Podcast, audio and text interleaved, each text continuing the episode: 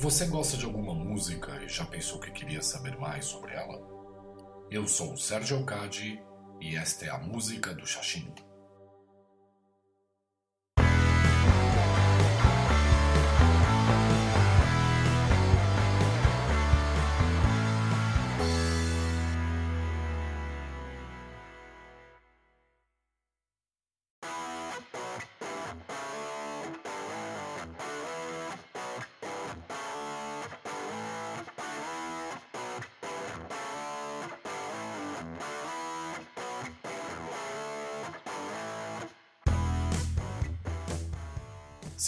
Senhores, bom dia, boa tarde, boa noite, sejam super bem-vindos ao episódio da música do Xaxim, em que eu falarei sobre aí curiosidades de algumas músicas famosas. Antes de começar uma dica, se vocês ouvirem esse episódio utilizando aí o aplicativo do Anchor no seu celular ou no seu tablet e estiverem logados numa conta Spotify Premium ou Apple Music, vocês vão poder ouvir na sequência dos comentários a música a que eu me refiro. Uh, se vocês estiverem ouvindo uh, este episódio nos serviços tradicionais de streaming, como o próprio Spotify ou o Apple Podcasts, por exemplo, uh, vocês vão ouvir só os comentários sem acesso às músicas, tá bom? Nos comentários do episódio vocês vão encontrar um link para a página do podcast no Anchor e daí certamente vocês vão conseguir encontrar o aplicativo. Uh, vocês também podem me deixar uma mensagem de voz esse endereço ou me mandar um e-mail em musicadoxaxim.gmail.com e eu vou ter aí o maior prazer em responder dúvidas ou se vocês quiserem mandar sugestões aí de temas para próximos episódios. A primeira música que eu escolhi para comentar com vocês é Honor of a Lonely Heart do Yes. Eu sou super fã da banda, o Yes é uma das minhas bandas de cabeceira, como eu gosto de chamar. E Honor of a Lonely Heart é provavelmente a música mais controversa do grupo, porque ela é bem diferente de tudo que eles fizeram até então. Uh, ah, Para dar um pouquinho de contexto histórico, o Yes tinha encerrado suas atividades ao término do disco Drama, que não contou aí com o vocalista John Anderson, que é uma das almas do grupo. Uh, o baterista Alan White e o baixista Chris Squire permaneceram juntos, chegaram a gravar aí algumas demos junto com Jimmy Page num projeto que se chamava XYZ, mas acabaram uh, formando uma parceria aí com o guitarrista sul-africano Trevor Rabin que é o compositor uh, principal desta música. O disco foi produzido pelo Trevor Horn, que assumiu os vocais do Yes no disco Drama, e esse cara tem um destaque aí na carreira de produtor, já produziu aí pessoas como Seal, por exemplo. A música ela não foi bem aceita pelos fãs tradicionais do grupo, mas estourou nas paradas. É, e a curiosidade sobre ela é que aquele riff, que é bem conhecido, que vocês vão ouvir na sequência, é, foi composto pelo guitarrista uh, no banheiro enquanto ele estava lá praticando o famoso número 2, o que gera inevitáveis brincadeiras por parte dos fãs do grupo. O fato é que é, esse riff é sensacional, marcante, é, daqueles que grudam na cabeça e ficou super abrilhantado aí pelo, pelo ótimo Chris Squire no baixo e contou com a volta do John Anderson, então eles resolveram gravar o disco ou lançar o disco como Yes, com o nome de Yes, o disco é o 90125 de 1983.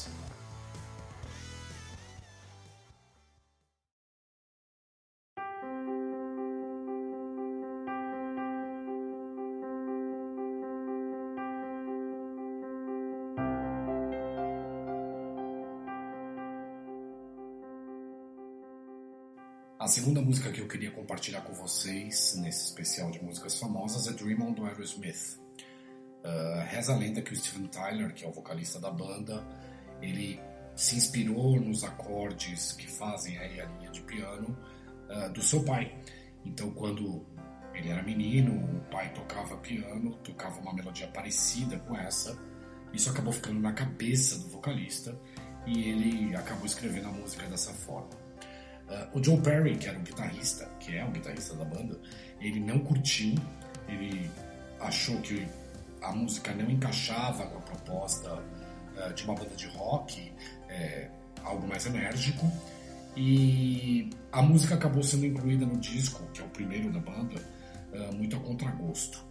A música não teve grande sucesso até 1976, quando a banda de fato fez sucesso com o hit You See Me Crying, é, Dream On foi relançada e aí sim ela atingiu o sexto posto das paradas. Com vocês, Dream On do Aerosmith de 1973.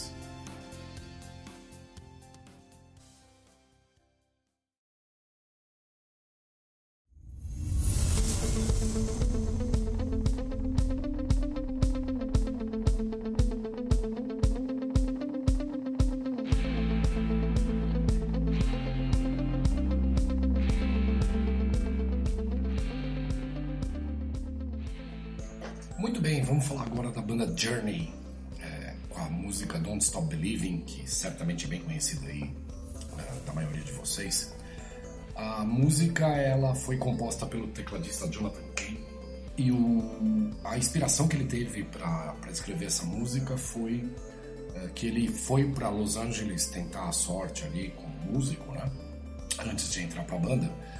E, puxa, ele desanimou e ligou pro pai dele e o pai dele falou: Filho, não para de acreditar ou don't stop believing, né? A música nem fez tanto sucesso assim quando ela foi lançada em 1981, ah, mas ela foi ressuscitada por filmes, né? Alguns filmes incluíram a música em tema eh, nas suas trilhas sonoras e acabou acendendo aí um interesse pela música, pela temática da letra, né? E é, ela virou até uma música tema do, do Chicago White Sox, que é um time de beisebol uh, lá de Chicago. E esse time ele estava numa seca uh, de títulos, né? E ele acabou ganhando a World Series, que é o campeonato americano de beisebol, em 2005, uh, usando essa música como tema, né? E, e no final, numa das partidas da final, o Steve Perry até cantou a música ao vivo antes do jogo.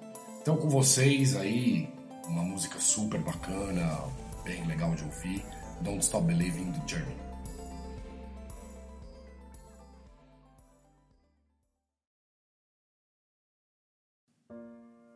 A próxima música é outro hit bem famoso que é More Than a Feeling, uh, da banda Boston, e é a faixa que abre o disco uh, Boston de 1976.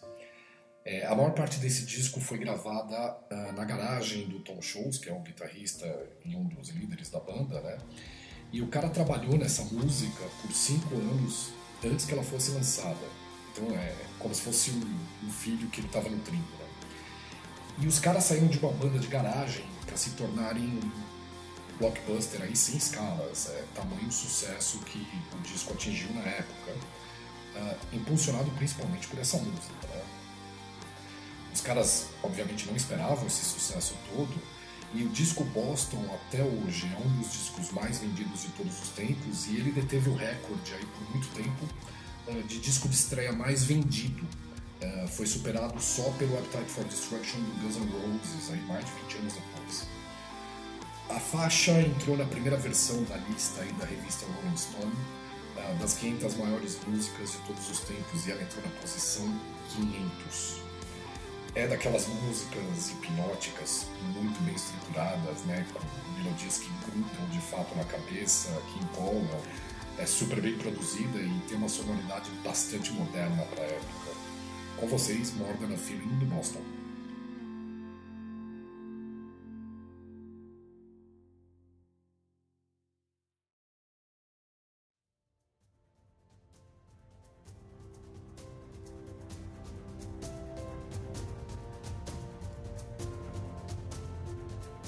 Próxima música que eu escolhi para fazer parte desse episódio é A Whiter Shade of Pale, do Procol Harum, ou Procol Harum, eu não sei exatamente a pronúncia do nome da banda, uh, que é uma música que talvez não seja muito conhecida por alguns de vocês, porque ela foi gravada em 1967, uh, mas ela tem números impressionantes. O primeiro deles é que já se conhecem pelo menos 900 regravações da música por outros artistas. E aí uh, tem gente famosa uh, que regravou a música, como Annie Lennox, o Joey Cocker, Willie Nelson e a Bonnie Tyler. Uh, o John Lennon também era declaradamente fã dessa música. Além disso, a balada foi listada pelo UK Phonographic Performance Limited como a faixa mais executada em rádio e TV na Grã-Bretanha em todos os tempos. Então, assim, se vocês não conhecem a música, saibam que ela foi e ainda é um enorme hit. Uh, o segundo lugar, como curiosidade, nessa lista divulgada pelo órgão que controla aí, uh, as execuções na Grã-Bretanha, é Bohemian Rhapsody. E as duas músicas têm uma curiosidade, ou têm uma, uma coisa em comum. As duas têm a palavra fandango em suas letras. Fandango, para quem não sabe, é um ritmo de dança, uh, e, portanto musical popular uh, na Península Ibérica.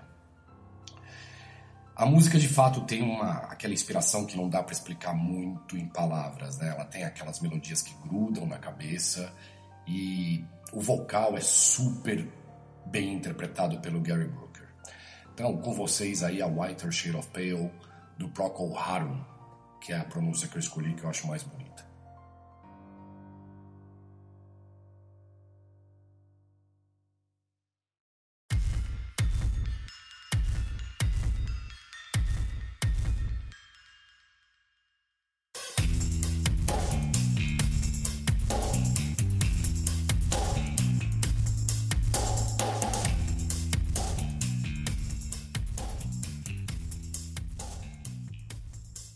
Vamos falar agora sobre Michael Jackson e o álbum Thriller de 1983, que foi o álbum que levou o cara ao estrelato. Para quem viveu aquela época, cara, só tocava isso. É, era impressionante. Eu, eu não me lembro de ter acompanhado uma unanimidade ou uma febre como essa. Para que vocês tenham uma ideia, os caras tocavam Michael Jackson e tocavam o álbum Thriller na íntegra até em quermesse. Então, em vez de tocar uh, música de quadrilha, os caras botavam lá o álbum Thriller e todo mundo curtia pra caramba. Para esse podcast eu escolhi a música Beat It, que é a mais roqueira, né? E aí fica um pouquinho mais claro para vocês as minhas preferências. Mas eu escolhi essa música por um outro motivo e por uma outra curiosidade que eu queria compartilhar pra, com vocês. Aquele solo de guitarra sensacional foi gravado por ninguém mais, ninguém menos do que Eddie Van Halen, que é um dos caras que eu considero que reinventou o jeito de tocar guitarra. Ele não cobrou absolutamente nada para gravar esse solo. Ele devia um favor pro produtor Quincy Jones, que também estourou com esse disco, né? E reza a lenda que o cara foi lá pediu apenas para ter lá um engradado de cerveja e gravou aquele solo e adicionou ali os riffs uh, do solo no arranjo da música em meia hora. E ele achou, ele topou fazer isso também, achando que ninguém ia descobrir uh, que ele tinha gravado o solo. Ele não imaginava uh, que o disco ia estourar do jeito que estourou, achava que o Michael Jackson era um menino, um moleque, um cara que cantava bem, ok. Uh, pô, mas aí o disco estourou e quando teve toda aquela exposição e os caras ouviram o solo de guitarra, todo mundo sacou na hora que era ele que estava tocando. Uh, ele teve alguns problemas com a banda por causa disso, a banda estava em férias na época, ele achou que ninguém ia descobrir, no fim todo mundo acabou descobrindo o que torna a música ainda mais interessante. Então, com vocês, é, Beat It, com Michael Jackson e Eddie Van Halen.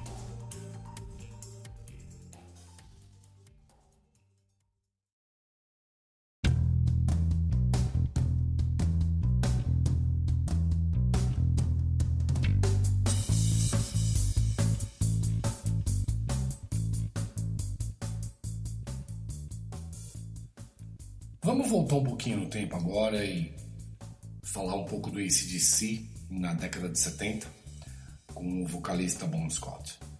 E eu escolhi aqui para esse episódio Highway to Hell.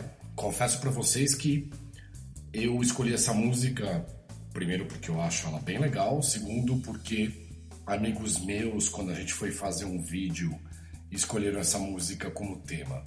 A Estrada pro Inferno, né, tendo um título desses e uma capa do disco em que o Angus Young posa com chifre de diabo, é natural que surgissem especulações sobre eventual, sei lá, caráter satanista da banda, mas não é nada disso. A Estrada para o Inferno, que, que, é referenciada na música, é, ela fica na Austrália, é, perto de onde o vocalista morava, e levava a um pub que ele sempre frequentava, né? Na letra, inclusive, tem uma parte em que ele canta Going down party time, my friends are gonna be there too. Uh, tinha um trecho daquela estrada em que uma descida íngreme levava a um cruzamento e era um trecho bem perigoso e vários acidentes aconteceram uh, nessa, nesse cruzamento e daí o apelido da, da rodovia. A capa, na verdade, na minha opinião, foi uma sacanagem, uma provocação da banda para criar polêmica. E, bom, a faixa título é um musicaço, é, é o primeiro single da banda que entrou nas paradas americanas e isso impulsionou os caras para o sucesso. Lamentavelmente, foi o último álbum gravado pelo vocalista Bon Scott, que morreu devido ao abuso de álcool e depois veio a ser substituído pelo Brian Johnson. Com vocês, Highway to Hell, do ACDC.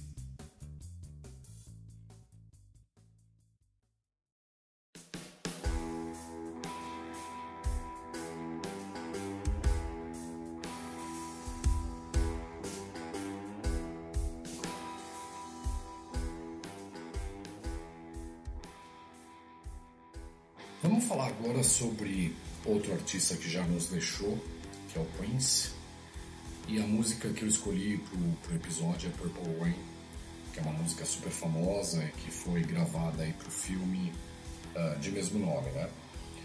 O, o, Prince, quando gravou a música, ele tinha uma preocupação é, é, de ser acusado de plágio porque ele achou que a melodia e que algumas progressões uh, eram parecidas com a música Faithfully da banda Journey, que a gente até comentou agora há pouco. E, puta, o cara era tão preocupado com esse tipo de coisa que ele chegou a contatar o Jonathan Kane, de quem a gente também falou agora há pouco, que é o compositor de Don't Stop Believing, e ligou pro cara para perguntar e mandou a música para ele para perguntar se ele autorizava, né, que o que o Prince lançasse essa música. O Jonathan Kane ficou super lisonjeado com a atitude do Prince. É, ele não viu sinais de plágio e mais do que isso, ele entendeu é, que a música era uma obra-prima e que puta, o Prince deveria lançá-la, né? A música é super famosa, é, é, daquelas músicas que inesquecíveis, né? É, com uma baita melodia e um, uma emoção muito grande, né? Ela passa uma emoção muito grande. Então, com vocês aí, Purple Rain do inesquecível Prince.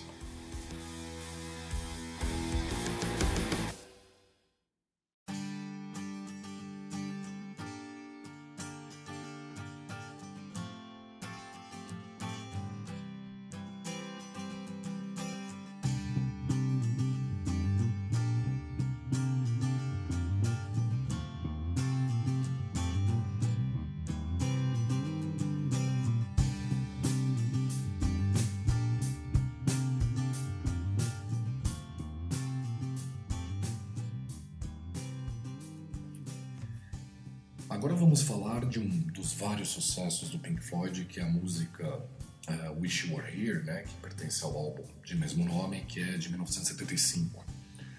É, eu vou dar uma opinião polêmica aqui, mas esse é o meu disco preferido da banda. Eu gosto mais dele do que do, do cultuado The Dark Side of the Moon, que é um disco muito bom, mas para mim é super estimado. Uh, Wish You Were Here me parece um disco mais coeso, uh, melhor resolvido, digamos assim. Bom, sobre a música, é, é um daqueles exemplos não muito comuns de música que não tem refrão. A melodia até se repete, né? Mas a letra não. Então a gente não consegue identificar um refrão nela. É, a música e o disco falam sobre ausência e desprendimento, e alguns dizem que a letra foi composta aí em homenagem ao Sid Barrett, que deixou a banda uh, uh, e teve um colapso mental. Né? Uh, outros dizem, entretanto, que a banda se sentia assim, é, meio desolada quando gravou o disco, uh, meio que com uma sensação de ausência, uh, especialmente o Roger Waters, que achava que a banda não estava dando o máximo lá na gravação. Uh, também é uma das poucas músicas da banda em que o Roger Waters e o David Gilmour colaboraram na composição da música. É, segundo consta, o riff de violão, é, que é muito conhecido, né? Estava é, sendo tocado no estúdio pelo guitarrista e o baixista pediu para ele tocar mais devagar e construíram a música a partir daí. E depois o Roger Waters adicionou as letras. Com vocês aí, então, Wish You Were Here, do Pink Floyd.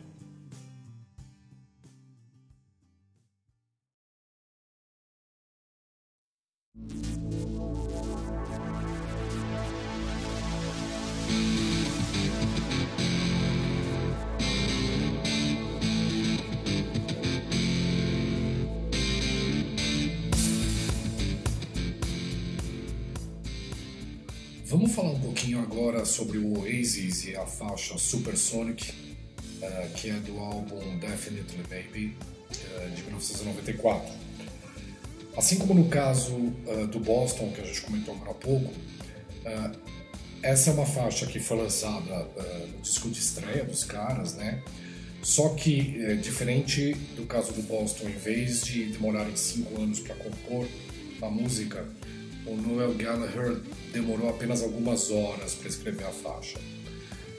É, segundo o guitarrista Paul Arthurs, é, a banda e o produtor não estavam conseguindo chegar aí a um consenso sobre qual seria a faixa do álbum é, que deveria ser escolhida como primeiro single.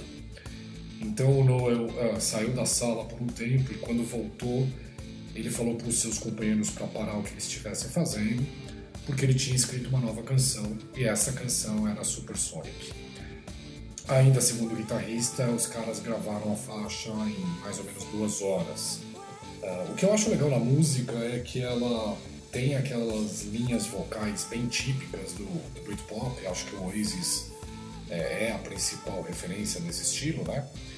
Uh, mas a música mistura o som das guitarras que lembram mais aí o grunge americano que estava super em voga na época, aquele som um pouco mais sujo, um pouco mais distorcido, e a mistura ficou super interessante. Então, com vocês aí, Supersonic do Oasis.